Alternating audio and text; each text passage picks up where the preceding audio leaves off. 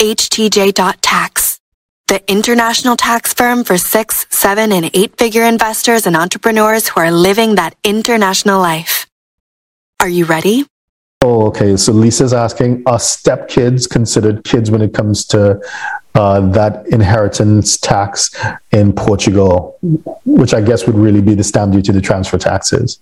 Augusto? I think so. I'm not an expert uh, in, in, terms okay. of uh, inheritance uh, yeah. rules, but I, I would say yes. Yeah, when it, when it comes to inheritance rules, even with U.S. tax and you know estate taxes, uh, as transferring estate tra- taxes, uh, that's a whole other discipline.